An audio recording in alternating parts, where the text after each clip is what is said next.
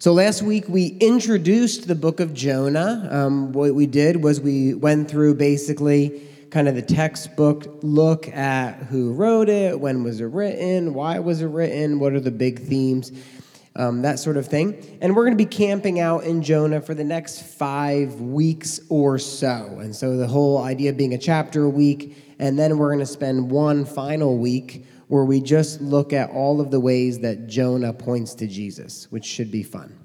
Okay? And so we're going to jump right into this for the sake of time.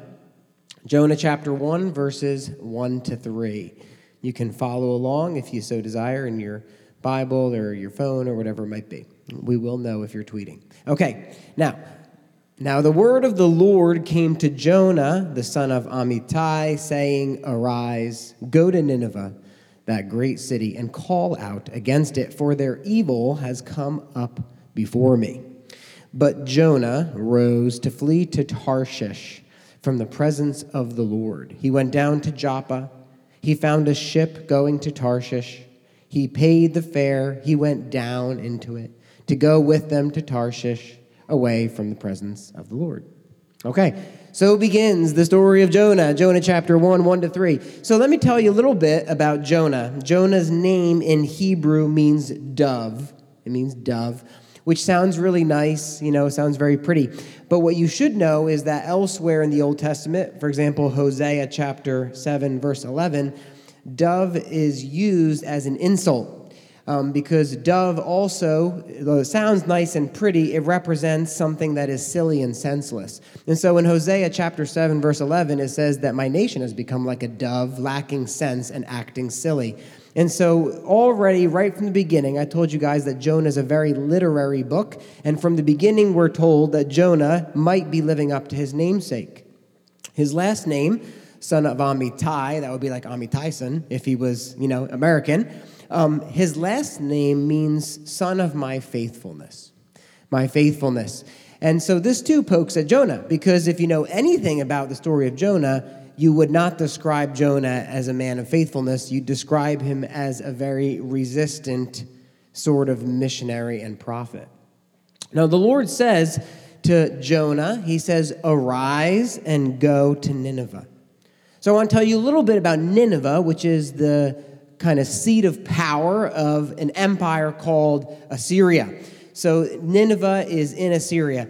Now, the Assyrians were a powerful empire in ancient Mesopotamia, and they were known specifically for their military might, they were known for their territorial expansion. They were known for their brutal tactics. All right, one of their tactics was that they would do mass deportation of people. And so, in other words, they would come in and they would take over your country, and then they would take the men, women, and children, they would split them up, and they would send them to various corners of their newly acquired empire. Um, and this was a way of them preventing people from regathering to form a militia. All right, and so it was a deliberate policy in their paperwork, so to say, to break your spirit so that you would be unable to organize for resistance against them. Um, without going into gory details, the Assyrians were known for using torture. They were known for using mutilation as a punishment for all sorts of disproportionate responses to rebellion or disobedience. They would engage actually in indiscriminate slaughter just randomly, just so that to keep you on your toes and so that the people they conquered would live in constant fear. Matter of fact, what they would do is they would make these artistic reliefs. You think of like an ancient drawing, and they would have these ancient drawings. They would like hire somebody, they'd hire David McCumber to make this ancient drawing it's his specialty, torture and mutilation drawings. And they would, they would have these scenes, and on the scenes on their reliefs would be uh, the Assyrians impaling their enemies, flaying prisoners alive, putting their cabezas on, he- on spikes, these sorts of things. And then they would put those drawings in the public square, like a mural. And it's like, we just wanted you to know what happens when you get out of line with the Assyrians in power. And so Nineveh is the capital of the Assyrian Empire, okay? It's a major center of trade and culture, art, obviously, I just told you guys. And it had a population of probably an excess of 120,000 people. It was well fortified. It's protected by a wall that was wide enough for a chariot to pass through, right? So the length of a chariot plus horses, and 100 feet high. Nobody built a wall as good as the Assyrians, okay? So, anyway, Tarshish, Tarshish. Tarshish is where Jonah ran, not to be confused with Tarsus, which is where Paul, the Apostle Paul, was from. Different place um, entirely.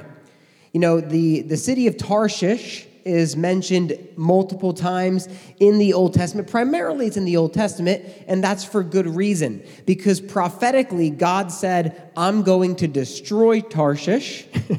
because they basically take responsibility for their own success. And he says, and I'm going to make it so that nobody remembers them ever again.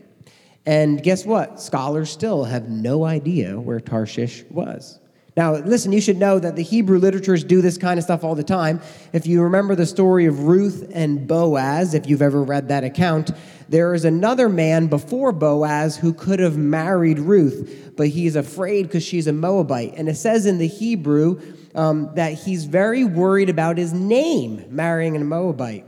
But guess what? You never see that man's name in the entire book of Ruth because he was so worried about his name, his name was erased from history. Okay? Hebrew literature does this kind of thing frequently. So the exact location of Tarshish is debated. We know it was a Phoenician port city, and most people think that it was either in southern Spain, like Malaga or Portugal, or northern Africa along the coast of Morocco. But the point is this when you look at what's written about Tarshish in Isaiah and in Ezekiel, what you realize is that it's a city known for its wealth, it's a city known for its prosperity, it's a city where they mined precious metals such as silver and gold and ivory, and basically, it's a really awesome beach town. Okay? And so here you have Jonah. Jonah, the silly dove, son of my faithfulness. God says to him, Hey, Jonah, I need you to go to Nineveh.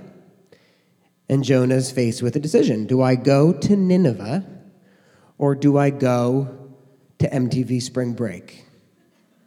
Nineveh, Spring Break. Well, which would you choose? If you had the choice. But the question is does Jonah really have the choice because God clearly told him to go to Nineveh? Well, what does Jonah do as we see? Jonah does quite the opposite. The Lord says to Jonah, Arise, and it says Jonah arose and went the opposite direction with this little word play. And so instead of going to Nineveh, instead of going and obeying God, instead of going to the people who desperately need to hear God's message of warning because they have 40 days ish before God squashes the city, whether it's because of self preservation or whether it's because of hatred, whether it's because of disdain, Jonah says, No, thank you and he goes literally to the opposite direction. Um, and uh, basically, he goes to the opposite end of the known ancient world. There's actually a reference in Moby Dick saying that they, they went as far away as they could go, just like Jonah went in, from Joppa. And so Jonah goes the opposite direction. Now, it's kind of funny because as we see in these verses, look what it says it says Jonah rose to flee to Tarshish from the presence of the Lord. And so Jonah tries to run from the presence of the Lord. He tries to run from the presence of the Lord because he doesn't want to obey the voice of the Lord. And so Jonah runs from obeying the voice of the Lord, and then he tries to flee from the presence of the Lord. And what we see in these verses is a literary technique called irony. Now, uh, we know that Alanis Morissette used the word ironic wrong, and so what actually is irony? Irony is a literary technique where the full meaning of a character's words or actions are clear to you, the audience, but they're ignorant to the character. Did you follow what I said? In other words, you as the reader or the listener, you're like, this guy's an idiot. But he has no idea how stupid he actually is because he's just a silly, senseless dove right? And so it's not his fault. And so, what is unknown to Jonah that we are privy to is exactly what Mallory pointed out as we were worshiping the Lord through song. What is Jonah ignorant to? Can you really flee from the presence of the Lord? I mean, here's a prophet of God whose whole job is to be a mouthpiece of God, and he's trying to flee from the presence of the Lord. Certainly, Jonah was familiar with Psalm 139, written by David, who was before him. And David says this Where shall I go from your spirit? Where shall I flee from your presence? If I ascend to heaven, you are there. If I make my bed in Sheol, you are there. Jonah tries that. If I take the wings of the morning and dwell in the uttermost parts of the sea, Jonah tries that. Even there your hand shall lead me, and your right hand shall hold me. If I say, Surely the darkness shall come over me, and the light about me be night, Jonah tries that. Even the darkness is not dark to you, Jonah tries that. The night is as bright as the day, for darkness is as light to you. So the point is that Jonah fulfills all of the different things that you could have tried in Psalm 139, and he tries and fails because ultimately you can't run away from the presence of the Lord, though we try. And here we're faced with this spiritual reality. God says to Jonah, "Arise." Jonah arose. He doesn't arise and he doesn't he doesn't get up to obey. He goes the other direction. And now we see this spiritual reality. If you look at these verses, look what it says here. It says, He went down to Joppa and he paid the fare and went down into it. And then it's going to say again later, and he went down, and he went down, and he went down. So when someone passes away in our culture, look, I just did it. He passes away. When, you're, when someone passes away, you don't say, hey, I heard that person died. That's considered crude, it's considered blunt, it's considered um, you know, not very sympathetic we say things like pass away. Pass away is a euphemism, which is a literary way to make it sound calmer so that we can kind of cover up the tragedy that actually happened. Well, in Hebrew, to go down is a euphemism for death, the same way that we would say pass away. And so, what the author is doing here is basically pointing at this reality. He says Jonah went, Jonah passed away, and he passed away, and he passed away. And what the author is basically saying is this Jonah is trying to flee from the presence of God, he's trying to flee from obedience.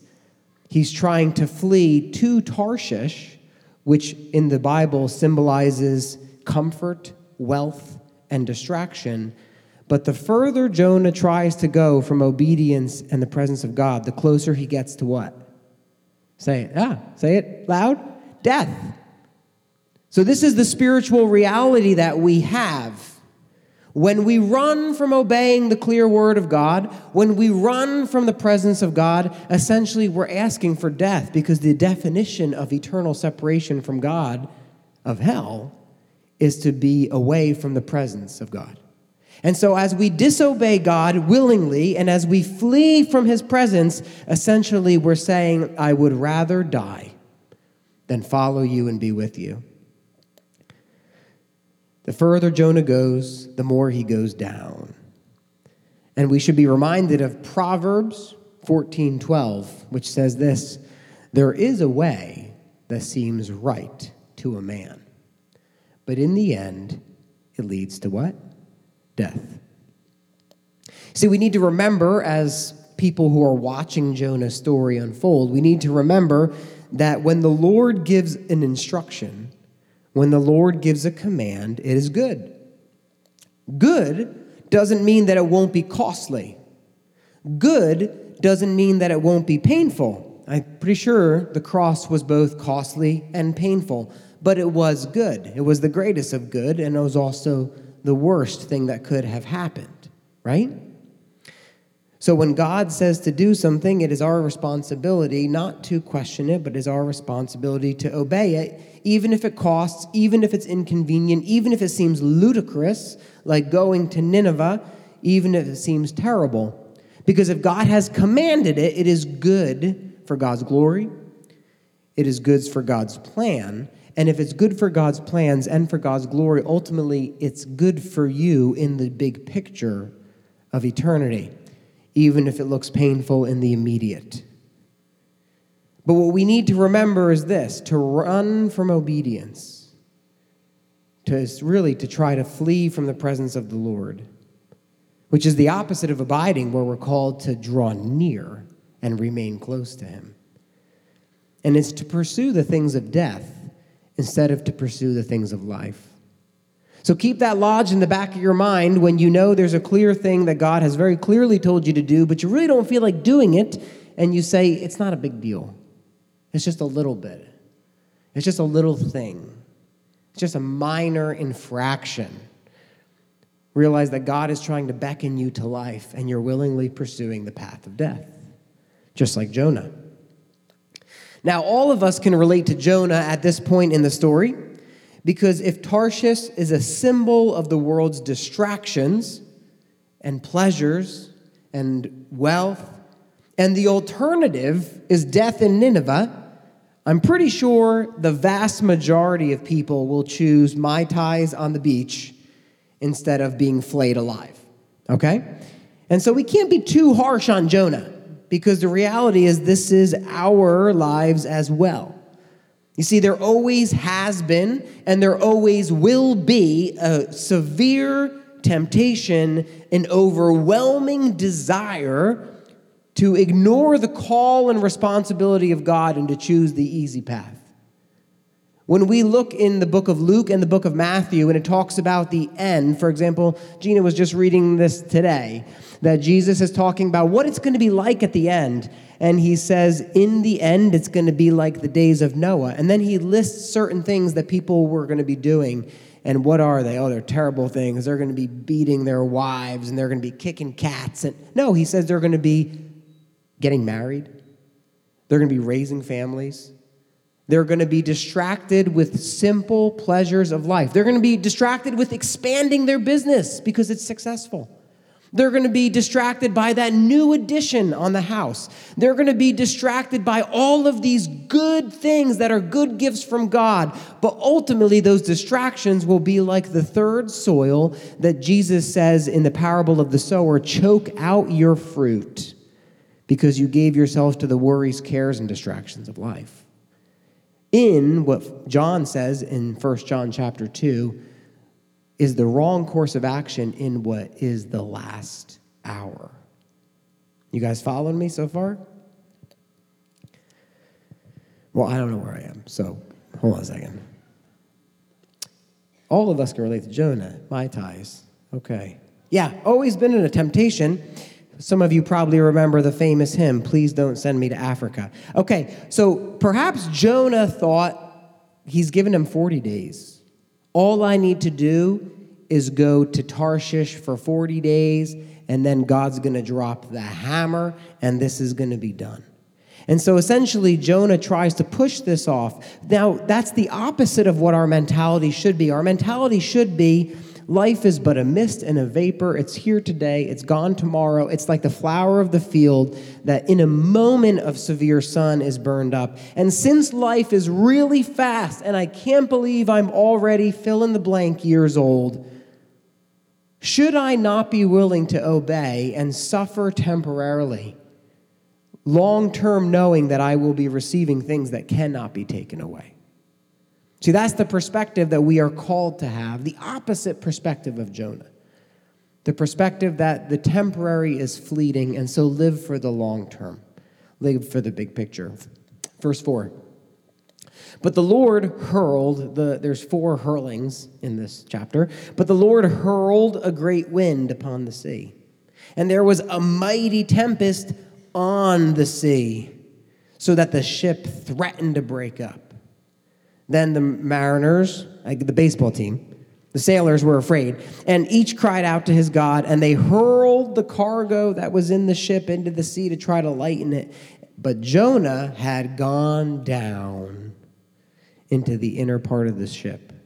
He keeps trying to go deeper and deeper and deeper. And he had laid down and he was fast asleep. So the captain came and said, What do you mean, you sleeper? Arise Call out to your God. Perhaps the God or your God will give a thought to us that we may not perish. So Jonah tries to flee on a boat. God hurls a huge storm on the water, with a whirlpool, in other words. And so this is like a scene out of Pirates of the Caribbean. There's a big whirlpool churning in the middle of the ocean. And what do they do? They throw the cargo overboard and they start trying to row out of this because this thing is sucking them in. Okay? I want you to picture that in your mind. The pull is so strong that the ship is threatening to break up. And the sailors, although they're extremely skilled, are terrified and they cry out to their gods and they hurl the cargo and their hurling prayers up.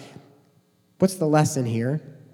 Well, one of the lessons could be that our meager efforts to push back against the judgment of God do not accomplish much okay? And which is exactly what the sailors are trying to do. But meanwhile, while everyone is panicking, Jonah is asleep because he went down and he laid down and he was fast asleep. And you might say, well, how asleep is he? And I would respond to you, it's almost like he was dead. That's how asleep he was. He's sleeping through this whole thing because he keeps going down and down and down. And so they wake him up, and ironically, they repeat the command of the Lord arise and call. But last time it was arise and call out against Nineveh, and now it is arise and call out to your God in prayer, Jonah. Verse 7. And they said to one another, Come let us cast lots, which is like an ancient magic eight ball, that we may know on whose account this evil has come upon us. And they cast lots, and the lot fell on Jonah, and they said, Tell us, whose account, tell us on whose account this evil has come upon us. What is your occupation? Where do you come from? What is your country? And what are of your people, Cotton Eye Joe? And he said, I'm a Hebrew, and I fear the Lord. Do you, Jonah? Do you really? I fear the Lord, the God of heaven, who made the sea and the dry land. And then the men were exceedingly afraid. And they said to him, What is this you have done? For the men knew that he was fleeing from the presence of the Lord because he had told them. So we have more irony incoming, like a tractor trailer. They said to Jonah, Where do you come from? And he says, I am a Hebrew now, normally you wouldn't say, I'm a Hebrew, but the way that he says it is specifically used when you're in an international context. And so, in other words, it's like Jonah saying, Well, I'll tell you what, I'm not. I'm not a pagan like you guys. I'm a Hebrew, and I fear the Lord. All right, that's basically what the author is trying to imply. I fear the Lord who made the sea, by the way. See, doesn't Jonah doesn't seem too afraid of God. He also seems rather ignorant and senseless, like a dove, versus the sailors, who are exceedingly afraid, and they wonder what kind of senseless person would try to flee the God of the ocean on the ocean. But such as Jonah, he's like a dove. Verse 11, and they said to him, Oh, what shall we do to you that the sea may quiet down for us? for the sea grew more and more tempestuous. And he said to them, Pick me up and hurl me into the sea. Then the sea will quiet down for you, for I know it is because of me that this great tempest has come upon you. Nevertheless, the men rowed hard to try to get back to land. They were hesitant to kill this man, in other words, but they could not. For the sea grew, the sea grew. So picture that whirlwind right? The sea grew more and more tempestuous, okay? It grew more and more tempestuous against them. Therefore, they call out to the Lord, because Jonah would not. Oh Yahweh, when it has Lord in capital letters, that means Yahweh. Oh Yahweh, let us not perish for this man's life. And lay not on us innocent blood, for you, O Yahweh, have done as it pleased you. And so they pick up Jonah and they hurl him into the sea, and the sea ceases from its raging. Then the men feared Yahweh exceedingly, and they offer a sacrifice, vows, prayers. Well, the sailors don't know what to do.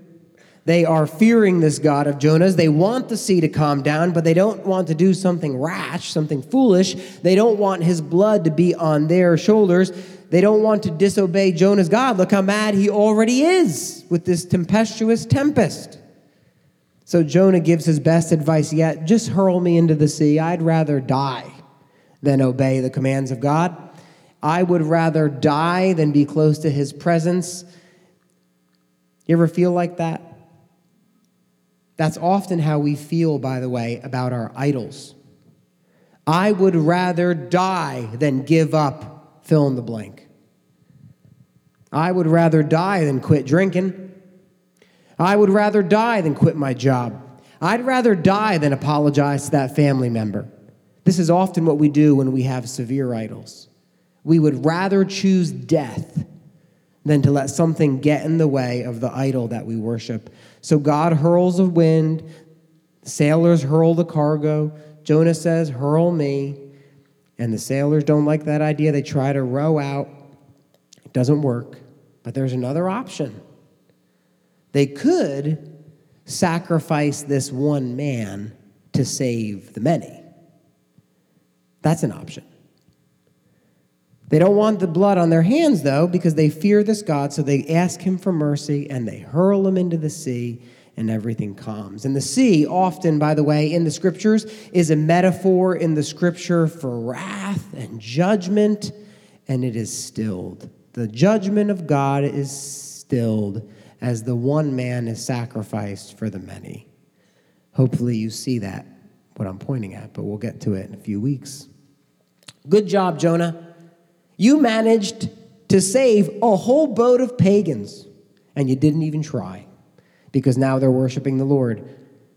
Verse 17 And the Lord appointed a great fish to swallow up Jonah. And Jonah was in the belly of the fish three days and three nights. It's actually an aquatic beast, is how it would be translated in the Septuagint, which is the Greek version of the Old Testament. A kraken, a leviathan, a giant goldfish. We don't know. I'm betting on a kraken because that would be really cool. but it swallows Jonah whole, and it's about to take him on a three day, two night cruise.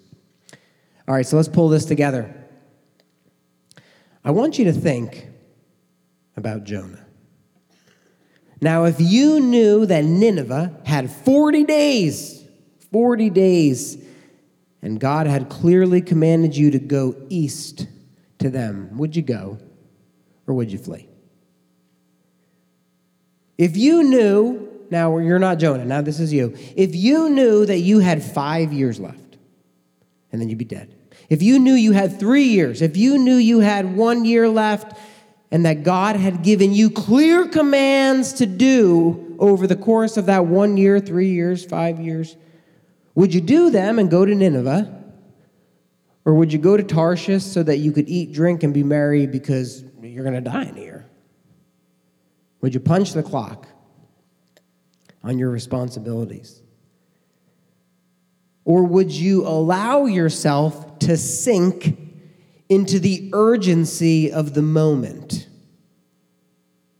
and to feel the weight of obedience? Which all the money in the world can't remove from your shoulders. Although you think if I just buy this extra, maybe then I can push it away. Would you allow yourself to feel it? Or would you flee to distraction, to comfort, to pleasure, to endeavors? I don't think I need to belabor this point much more. But the point is this we are Jonah. We are all Jonah. 100%. 1 John chapter 2 says this is the last hour. And if he said that 2,000 years ago, how much more does he mean it today? And we could say, oh, they've always been saying that. And 2 Peter 3 would say, you're right, scoffer. They've always been saying, just one more generation, just one more generation. But the Lord is being patient. He's waiting for you to obey and for them to respond. We have the clear commands of God to go out into all the world and make disciples, to share the gospel with the three plus billion people who have no access to it. We have the commands to love our neighbors, to forgive those who hurt us, to pray for those who persecute us. We have all of the clear commands of God absolutely spelled out before us in written form and then brought to our heart consistently and constantly by the power of the Holy Spirit. Now, we know the risks. We know that we don't want to make the sacrifice, that we don't want to write that check, that we don't want to give up our vacation days to go there. We know all of those things. We know the time is brief. And at the end of the day, you do something or don't do something, not because of this psychological reason or that psychological reason. At the end of the day, you do something or don't do something because you either want to do it or you don't want to do it. We simply don't want to go to Nineveh. We'd rather go to Tarshish. Now, don't get me wrong. I know that there are general commands go make disciples. There are specific commands Bill and Gina, plant a church. But here's my question for you. And so if you've been zoning out, you can wake up now. Here's my question for you. I want you to write this down, pretend like you're writing it down, okay? Here's the question What is the last thing that God clearly told you to do that you haven't done? And why haven't you done it? What is the last thing that God clearly told you to do, and you've been basically dismissing it and sweeping it under the rug and pretending like that's not for you? You know, Hebrews 12 says to toss aside all of the sin that entangles us as we run the race, but doesn't just say sin, it says, and everything that encumbers us. That when you're a brand new believer, often what the Lord calls you to cast aside is sin. But as you grow in your faith, He calls you to cast aside encumbrances. And the encumbrances are far easier to justify than the sins. Because you go, it's not a sin. What's wrong with me doing this? It's not like it's a sin. There's nothing wrong with having this. There's nothing wrong with having that. There's nothing wrong with me doing this. There's nothing in the Bible that says that's wrong. And God says, I didn't say it was wrong. I just said to let it go because I want more of you. And that's standing in the way. Could be a hobby, could be a focus of your life. But what is the last thing that God clearly told you to do that you haven't done? Because by refusing to obey, you're essentially playing tug of war with the sovereignty of God. You're trying to flee from something that you were not designed to escape. And you're banking on your own abilities to get something done rather than trusting God to do it in his power. So Jonah probably looked at Nineveh and he said, If I go there, I'm going to die. They're not going to repent. I fully expect, because I don't because I believe the scriptures, I fully expect that there are people in this room who have been told by God for years that they need to forgive that family member, that they need to get rid of that habitual sin, that they know they're going to find the joy of Jesus if they just eliminate X from their life, that they need to change jobs, that they need to change gears, they need to change the direction of their life. They need to cut that relationship off because it's not helping them grow, it's actually making their walk with Christ worse. That there's people who need to be pursuing ministry, but they're saying, I don't want to because my job is safe and secure. I fully believe there's people like that in this room because I'm like that. That when I look back out of my life, it was often a period of one or two years where God would begin saying, I want that, I want that, I want that. And then I would wrestle with God for years. One of the earliest things I can remember is when I was in my early 20s.